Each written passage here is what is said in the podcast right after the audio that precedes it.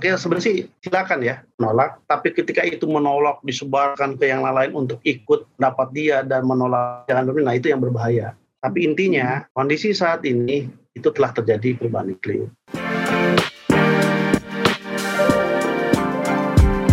Hai sahabat TCID, kalian sedang mendengarkan podcast Suara Akademia. Ngobrol seru isu terkini bareng akademisi. Pada episode ini, kita akan ngobrol tentang bagaimana krisis iklim memicu peristiwa alam ekstrim. Bersama dengan Kadarsa, Koordinator Bidang Analisis Perubahan Iklim di BMKG, dipandu oleh editor lingkungan kami, Fidelis Eka Satria Stanti.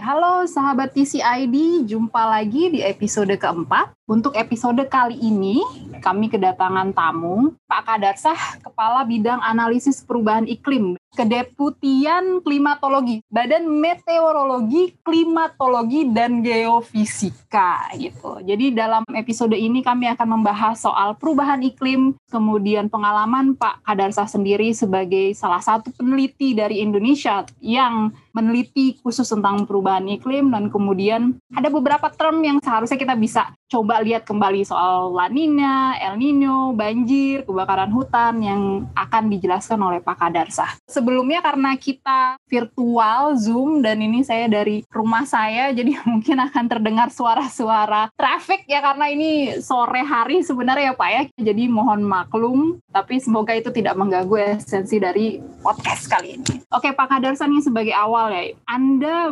menjabat sebagai kepala bidang analisis perubahan iklim sejak tahun 2017 sebenarnya ini tugasnya ngapain sih analisis perubahan iklim? Apakah ini sesuatu hal yang baru di, di BMKG? Terus kalau bagi awam itu sebenarnya perubahan iklim itu apa gitu? Tugasnya sebenarnya sederhananya ya, istilahnya merumuskan beberapa kebijakan tentang perubahan iklim termasuk di dalamnya pengamatan, pengamatan perubahan iklim, di dalamnya ada komponen-komponen gas rumah kaca juga, terus ada juga bagaimana kita mengamati dan menganalisis temperatur, curah hujan yang terkait dengan perubahan iklim. Intinya ya seperti itu. Jadi ini sebenarnya semuanya ya Pak ya yang berhubungan dengan iklim, kalau misalnya dibilang BMKG cuma prediksi cuaca aja nggak benar ya Pak ya. Tapi kalau misalnya kita bagi orang awam gitu. Sebenarnya seberapa penting kita harus tahu kebijakan perubahan iklim atau seberapa penting kita harus tahu tentang perubahan iklim itu sendiri untuk orang Indonesia? Why is it so important for us to know about this? Pertama, secara tidak langsung kita telah mengalami dampak perubahan iklim. Contohnya ya sederhana saja. Dulu si petani misalnya hama warang atau hama-hama OPT istilahnya organisasi pengelola tanaman itu sedikit. Nah sekarang populasi makin tambah banyak. Nah itu salah satunya menurut penelitian dikebatkan oleh perubahan iklim, meningkatnya temperatur itu satu. Terus demam berdarah juga itu makin banyak. Terus ada lagi kita tahulah kalau misalnya penduduk yang tinggal di pesisir pantai itu terlihat sekali, terasa sekali gimana abrasi pantai, kenaikan muka air laut itu terasa sekali gitu. Nah, itulah dampak yang sangat terasa oleh kita, oleh masyarakat kita, pesisir pantai, oleh petani, dan kita harus mengetahui bahwa itu diakibatkan oleh perubahan iklim. Ketika kita mengetahui itu akibat perubahan iklim, maka ada langkah-langkah yang harus diambil. Umumnya terbagi dua ya, adaptasi dan mitigasi. Nah, adaptasi inilah yang tugas BMKG khususnya bagaimana masyarakat kita semua, pemerintah dan lain mengambil tindakan tersebut agar misalnya perubahan iklim minimal negatifnya tidak terbesar, terus kira-kira mengerem lah dampak ini agar tidak terlalu besar. Kalau kita dari uh, contohnya perkotaan gitu ya Pak, ya, ya apakah uh, banjir itu adalah salah satu dampak dari perubahan iklim Kalau banjir yang kemarin ya,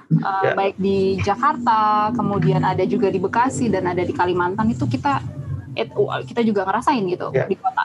Salah satu poin dampak dari perubahan iklim dari IPCC adalah cirinya itu semakin sering terjadinya peristiwa ekstrim. Nah, peristiwa atau kondisi ekstrim itu bisa berupa curah hujan yang sangat ekstrim, yang lebat, makin sering terjadinya badai tropis, makin sering terjadinya El Nino dan La Nina. Nah, makin seringnya itu juga disertai dengan makin kuat itu. Dulu misalnya curah hujannya misalnya hanya sekian. Nah, sekarang makin udah makin lebat, juga makin sering terjadi. Nah, peristiwa banjir kemarin di beberapa lokasi itu kalau saya berpendapat dan pernah dipresentasikan juga dulu dan menurut pengamatan kita memang si curah hujan itu intensitasnya, derasnya itu bahasa sederhananya makin sering terjadi, makin kuat gitu. Jadi dulu sederhananya begini, Mbak. Kalau dulu itu misalnya kita punya gelas ya, begini. Kita taburkan dulu itu dalam jangka waktu satu jam, kan sedikit-sedikit. Nah sekarang itu ditaburkan sekaligus dalam waktu lima menit misalnya. Hmm. Nah itulah yang menyebabkan terjadinya banjir besar dan lain-lain. Dan ini terjadinya akan terjadi juga tahun depan, kemudian dua tahun. Ya, menurut penelitian dari kami BMKG, dari beberapa yang lain juga, itu akan makin sering terjadi. Ciri dari perubahan iklim itu adalah makin sering terjadi peristiwa ekstrim. Nah, peristiwa ekstrim itu tadi ada berbagai macam. Oke, okay. jadi memang tahun depan kita akan tetap aja kejadian dengan banjir walaupun bedanya mungkin di, di berbagai tempat gitu ya Pak maksudnya ya, nggak di Jakarta dan berapa tetapi makin sering dan kemudian makin intens. Saya tertarik sekali dengan tadi Pak Kadarsah menunjukkan tumbler itu. Kalau misalnya dulu itu mungkin kayak teteh satu dua tiga. Ya, kalau ini istilah bahasanya itu ambrukan gitu ya udah ya, ambrukan ya, kayak istilahnya dulu cuman ditetesin pakai pipet aja tapi sekarang tuh pakai gayung kalau sekarang mungkin dua tahun kemudian dikasih ember dihancurin gitu ya dan Betul. masalahnya adalah ada orang yang tinggal di situ gitu. Itu yang akhirnya menimbulkan begitu banyak kerusakan rumah, menimbulkan korban jiwa juga gitu ya, seperti yang kita tahu kemarin gitu ya. Kemudian saya tertarik dengan dua term sih sebenarnya. Ngomongin soal uh, sebelum kita kembali lagi nanti ke perubahan iklim. Banjir and then kebakaran hutan itu merupakan dua hal yang ekstrim yang kemudian yeah. menjadi pemberitaan di Indonesia ya kayak khas dalam tanda kutip khasnya. Hmm. Dua-duanya ini saya selalu mendengar bahwa mereka diakibatkan oleh intensitas La Nina, El Nino kalau saya tidak salah. Hmm. Mungkin bisa dijelaskan nggak sih Pak apa itu La Nina dan El Nino dan kenapa mereka bisa membuat banjir dan kebakaran? El Nino itu memang sebenarnya istilah ya dari bahasa Spanyol istilahnya bayi laki-laki sedangkan yang perempuan El Nino itu bayi perempuan. Nah, secara sederhana El Nino itu adalah istilahnya kata kuncinya menyebabkan kering dan mengurangi curah hujan di Indonesia. Itu kata kuncinya aja. Kalau secara teknisnya itu akibat memanasnya temperatur muka air laut di Pasifik Timur. Jadi kalau dari saintifik itu kita membagi-bagi wilayah Pasifik itu menjadi Nino 1, Nino 2, Nino 3, Nino 4. Nah, di Nino 3, 4 itu dan beberapa itu meningkat temperatur muka lautnya kita BMKG dan beberapa institusi meteorologi mendefinisikan bahwa kalau sudah temperatur naik sekian derajat muka lautnya selama sekian bulan, oke okay, kita sepakat itu disebut El Nino. Nah, ketika itu terjadi El Nino, tadi yang seharusnya di Indonesia itu normalnya banyak awan-awan terbentuk sehingga curah hujan banyak menjadi berkurang.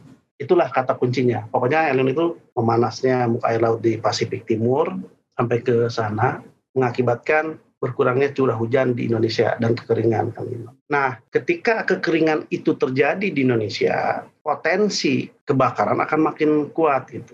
Kalau dulu misalnya kalau kondisi biasa hutan-hutan basah, udara lembab dan lain susah dibakar. Ketika El Nino kuat, udara kering, curah hujan gak ada, api sedikit pun bergesekan atau bahkan dibakar lebih cepat. Gitu. Biar gitu ya. Kalau lanina apa?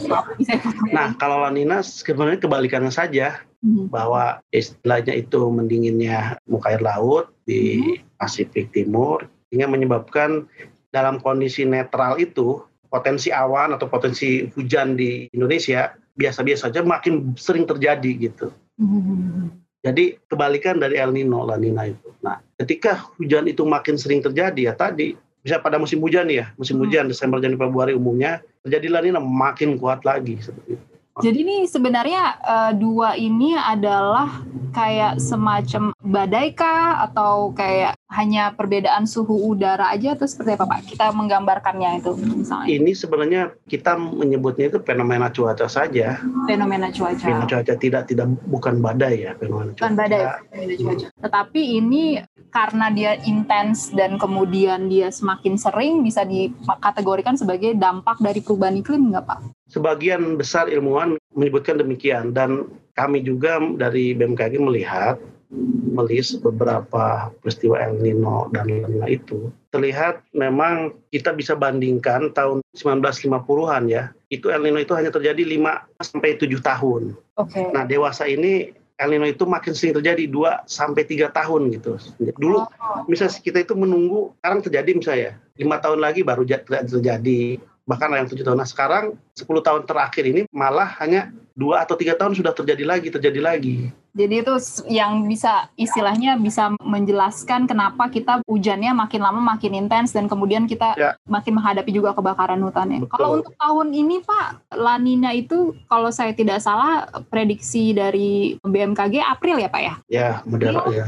Memang itu waktunya untuk La Nina, terus kemudian kita berpindah ke El Nino atau memang ada perubahan nggak sih Pak? Ada anomali nggak? Ya sebenarnya memang berita terakhir kita selalu mengupdate karena begini Mbak Vivi ya bahwa kita memprediksi adanya El dan La itu berdasarkan pengukuran atau analisis temperatur di muka air laut itu. Nah, ketika lebih tinggi misalnya satu derajat dalam rata-rata tiga bulan berturut-turut kita sebutkan oh ini sudah terjadi El Nino. Nah, memang kita memprediksi bahwa La Nina untuk tahun ini memprediksi ya itu akan terjadi tapi cenderung ke moderat lah atau menuju normal seperti itu.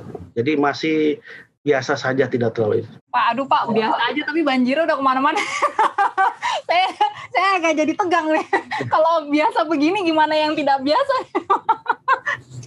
tapi maksudnya, mal kayak biasa itu seperti apa Pak? Maksudnya karena ya, El Nin- eh, La Ninanya memang biasa, tetapi kemudian eh, hujannya memang intens atau kita gimana membacanya ini Pak? Biasa ini. kita menyebutkan bahwa kalau misalnya tidak terjadi El Nino atau La Nina, kita sebutkan memang tidak terjadi gitu. Hmm. Karena kan ada kita sebut netral ya, Ya. kita sebut netral, ada El Nino dan La Nina. Mhm. Dan kita pun mendefinisikan ketika ada El Nino, Mhm. itu kita sebutkan El Nino ini lemah, Mhm. Moderat atau kuat. Ya. Nah kalau kuat itu lebih dari 1,5 si panasnya itu permukaannya. Oh, oke, Selama ya kurang lebih tiga bulan lebih. oke, oke. Untuk apa? Itu untuk pengambil kebijakan dan juga masyarakat bahwa ketika El Nino misalnya lemah, oh ini ya kita siap-siap antisipasi juga, tapi jangan terlalu takut banget. Nah ketika itu kuat banget, ya kita harus struggle harus kuat. Contohnya ingat banget kita dulu ketika El Nino kuat itu tahun dalam sejarah yang kita ketahui ya, itu tahun 9798. Oke. Itu El Nino kuat sekali dan luar biasa itu.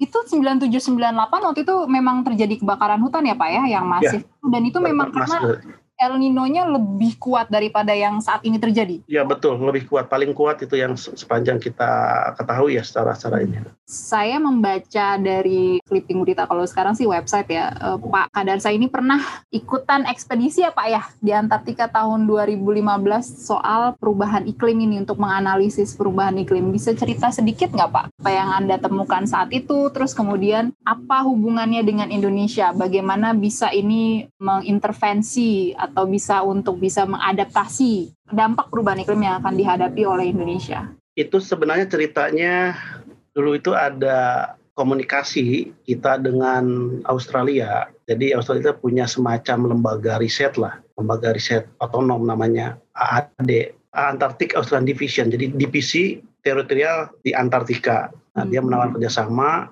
menawarkan beberapa peneliti BMKG untuk ikut serta. Kita berlayar dari Tasmania, dari Hobart, pakai kapal namanya Australia Australis di ke sana. Nah, memang ada dua kita ajukan sebagai proposal riset ya sebenarnya untuk dilakukan di sana. Satu tentang pemodelan cuaca, gimana kondisi cuaca di sana dan Indonesia kaitannya. Terus kedua tentang lidar, jadi mengukur partikulat di Antartika seperti itu. Karena itu sebagai pijakan awalnya untuk mengetahui bagaimana hubungannya dengan dengan Indonesia.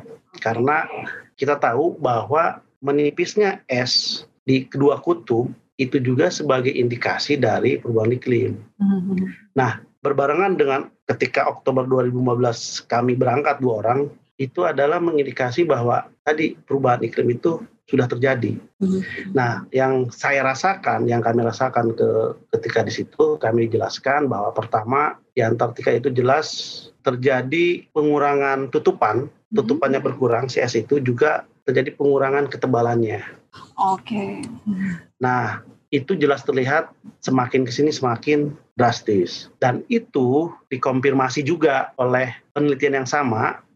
Ekspedisi yang sama yang berbarengan, yang teman yang satunya lagi Jaya Wijaya, hasil penelitiannya itu kurang lebih terjadi penurunan satu meter per tahun ketebalannya itu dari tahun 2010 sampai 2016. Oke. Okay. 1,05 meter per tahun. Si S-nya itu berkurang. Nah, poin pentingnya adalah bahwa pada tahun 2015 sampai 2016 itu sampai 1,5 ya eh, pengurangannya itu. Dan pada saat itu itu terjadi El Nino. As, oke. Okay. Nah, jadi itu terkonfirmasi bahwa pada saat El Nino mm -hmm. tadi banyak kebakaran hutan, juga kecepatan penipisan es itu meningkat tajam. Itu poin penting yang ingin sampaikan. Yang di Jayawijaya itu yang Papua ya Pak ya, benar ya Pak ya, puncak Yuk. puncak tertinggi. Jadi kita ada di Indonesia, ya. uh, esnya sudah meleleh gitu ya? ya 1,05 per tahun 0. dari 2010 sampai 2016. 2016? 1,05. Nah, sedangkan 5,7 meter itu dari 2015 sampai 2016. Eh, wow, oke. Okay. Satu 1,05 meter 2010 sampai 2016. 2016. Terus kemudian 5,7. Wow, oke. Okay. 5,7 Pak. Itu ya. jadi 4 meter menitnya. Ya. Menit ya. Itu berarti memang meleleh gitu ya. Itu ya. Oke, okay, wow. Itu di ya, Jaya Wijaya atau di ya, Antar Puncak Jaya. Jadi, Karena kita kan kita daerah sendiri ya, hmm. kita bisa akses sampel terus kita bisa bawa, bisa kita ini. Berdasarkan penelitian yang sama, kita proyeksikan atau prediksikan bahwa dalam satu dekade ke depan, jika tidak ada upaya apa pun dari pemerintah kita, dari dan lain, kita nggak akan punya es lagi. Gitu. Wow, oke. Okay. Jadi luar biasa uh, calamity uh, apa kolapsnya sih ya Pak ya kalau kita mendengar ini, ini. Tapi kalau saya akan balik lagi ke adaptasi. BMKG is uh, berusaha untuk beradaptasi, memberikan informasi. Sebenarnya kalau kayak begini, apa yang sebenarnya harus dilakukan oleh masyarakat? Memang di satu sisi ada ada harusnya upaya pemerintah gitu. Tapi kalau dari BMKG sendiri sih sebenarnya apa sih yang harusnya? Pertama, kita berbicara yang sederhana, konkret dan simpel yang bisa dilakukan. Pertama kita di BMKG itu menyelenggarakan istilahnya sekolah jambore iklim. Jambore iklim itu adalah mengedukasi anak-anak didik dari mulai SD, SMP, dan bahkan dulu itu SMA dan lain ya. untuk mengenalkan apa itu perubahan iklim dan langkah-langkah sederhana apa yang harus bisa dilakukan. Satu, mm-hmm. kita jelaskan bahwa ke mana-mana kalau mau minum jangan membawa air kemasan yang cepat dibuang gitu. Kita bawa tumbler aja sendiri. Itu dibiasakan kita berapa juta bisa menghemat itu. Yeah. Kedua, istilahnya kurangi hal-hal yang bersifat tadi apa penggunaan seropom dan lain-lain lah ya. Terus gunakan yang istilahnya AC yang sehemat mungkin dan sebijaksana mungkin. Itu kan yang yang bisa dilakukan ya oleh teman-teman anak-anak SD. Mm-hmm. Nah terus untuk ke petani juga kita sering menyisipkan nih langkah apa sih yang harus bijak dilakukan oleh petani baik dari misalnya kita punya sekolah lapang iklim ya di Depklim itu. Jadi si petani itu salah satunya bijak dalam menggunakan pupuk, Mbak. Oke. Okay.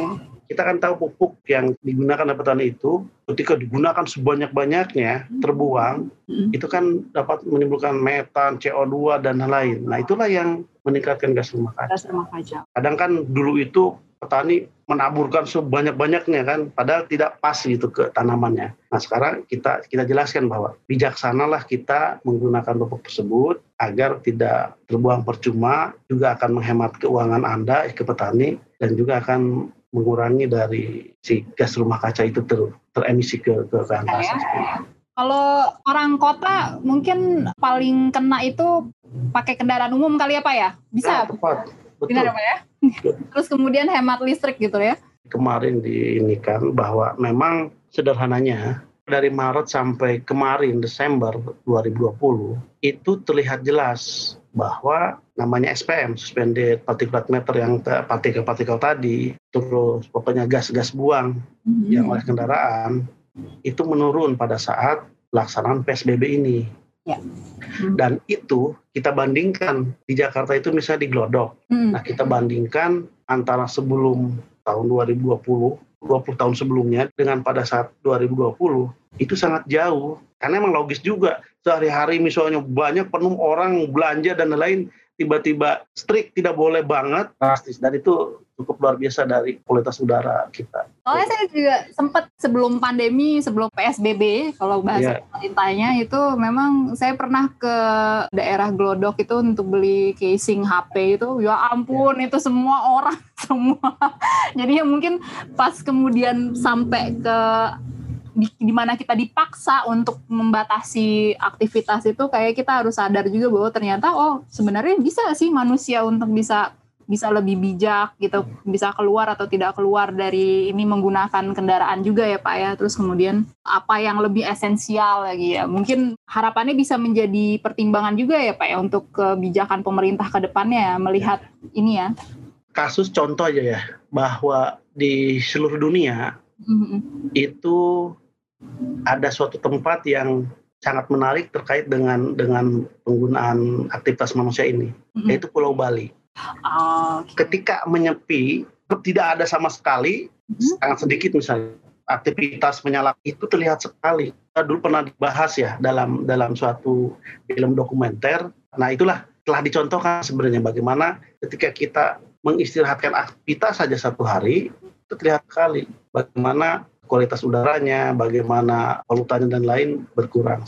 Apalagi kalau misalnya kita mampu sampai beberapa hari gitu ya. Ada contoh uh, dalam hal ini terkait di Pulau Bali, mereka punya ya. upacara keagamaan Nyepi, Hari Raya Nyepi, dan itu sebenarnya bisa dijadikan semacam pembelajaran juga bahwa aktivitas manusia yang tertunda atau tidak ada dalam satu hari itu bisa berkontribusi terhadap buangan emisi ya Pak ya pada saat ya, benar kita juga ada ya Pak Earth Hour gitu ya satu jam gitu ya untuk ininya satu jam mematikan listrik atau apa gitu bisa ya.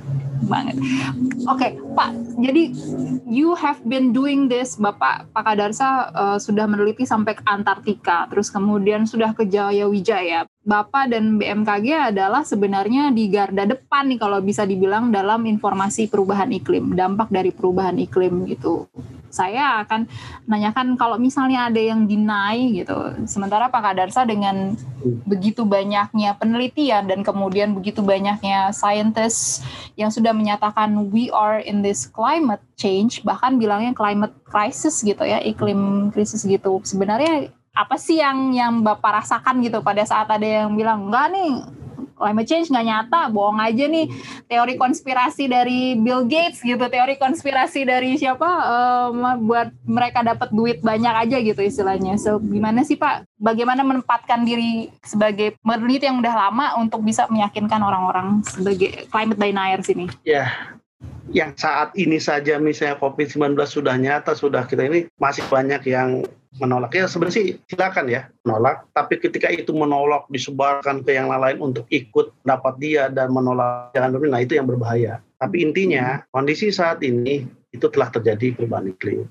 Sederhananya saja kalau misalnya ada yang tinggal di pelosok ya atau di Bandung lah dulu misalnya daerah sekitar Dago tahun 70-an sangat dingin sekarang sudah harus pakai AC sangat hmm. sederhana itu misalnya 30 tahun lalu, 40 tahun yang lalu, kok misalnya Jakarta, daerah Condet mungkin belum ada AC atau masih nyaman. Sekarang sudah enggak, karena temperatur udah sangat naik, naik, naik, naik. Itu sederhananya seperti itu.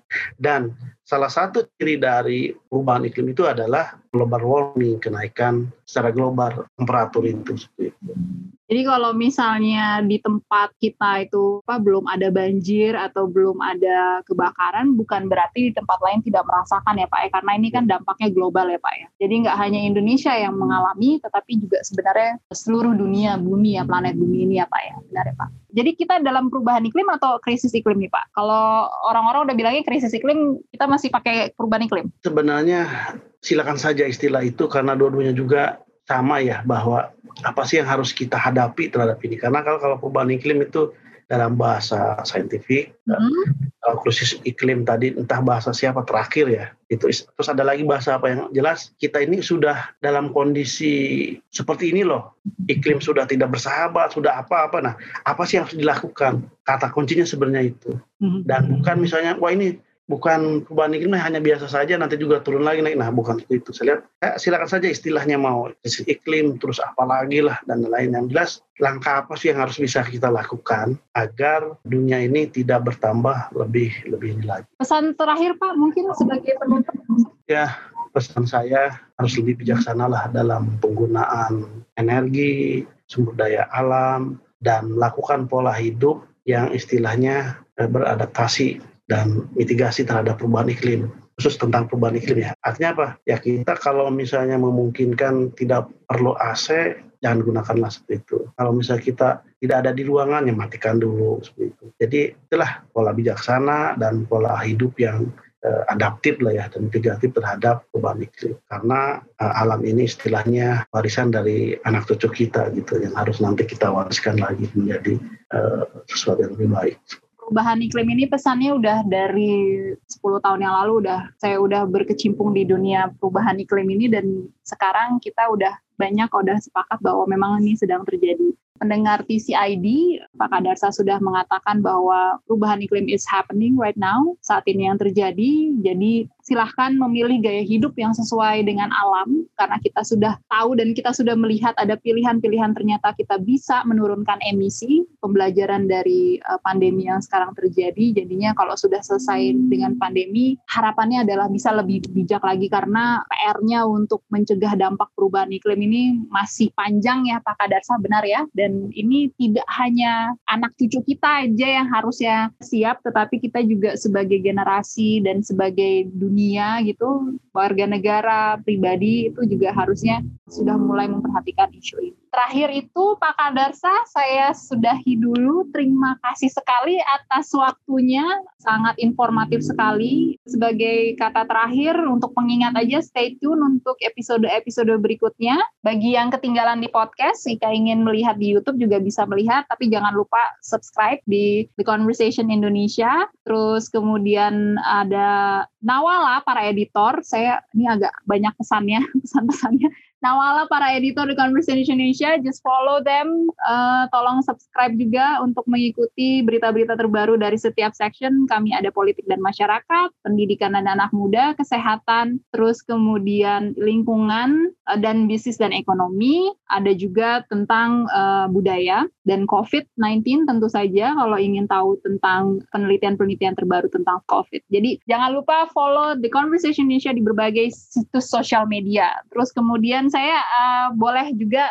promosikan juga untuk BMKG. BMKG sudah punya ads ya Pak ya, info BMKG. Jadi kalau misalnya Anda ingin tahu weather, terus kemudian cuaca dan ada polusi udara, itu juga bisa dicek di apps BMKG, info BMKG ya Pak ya, benar ya Pak? Ya betul. Bisa itu. Jadi nggak cuman hanya sosial atau entertainment semata, bisa lihat info-info, informasi-informasi iklim, dan Anda bisa untuk bisa beradaptasi atau melakukan mitigasi. Mitigasi artinya mencegah. Jadi kalau misalnya sudah tahu hujan, apa yang harus Anda lakukan uh, untuk bisa meringankan setidaknya dampak dari hujan gitu? Apa mungkin mau charging? Yeah. Kita biasanya charging HP biar nggak mati lampu atau segala macam. Oke, dari saya Fidelis Eka Satria Stanti, editor lingkungan, undur diri. Sampai jumpa di episode berikutnya. Salam. Kalian telah mendengarkan podcast Suara Akademia, ngobrol seru isu terkini bareng akademisi.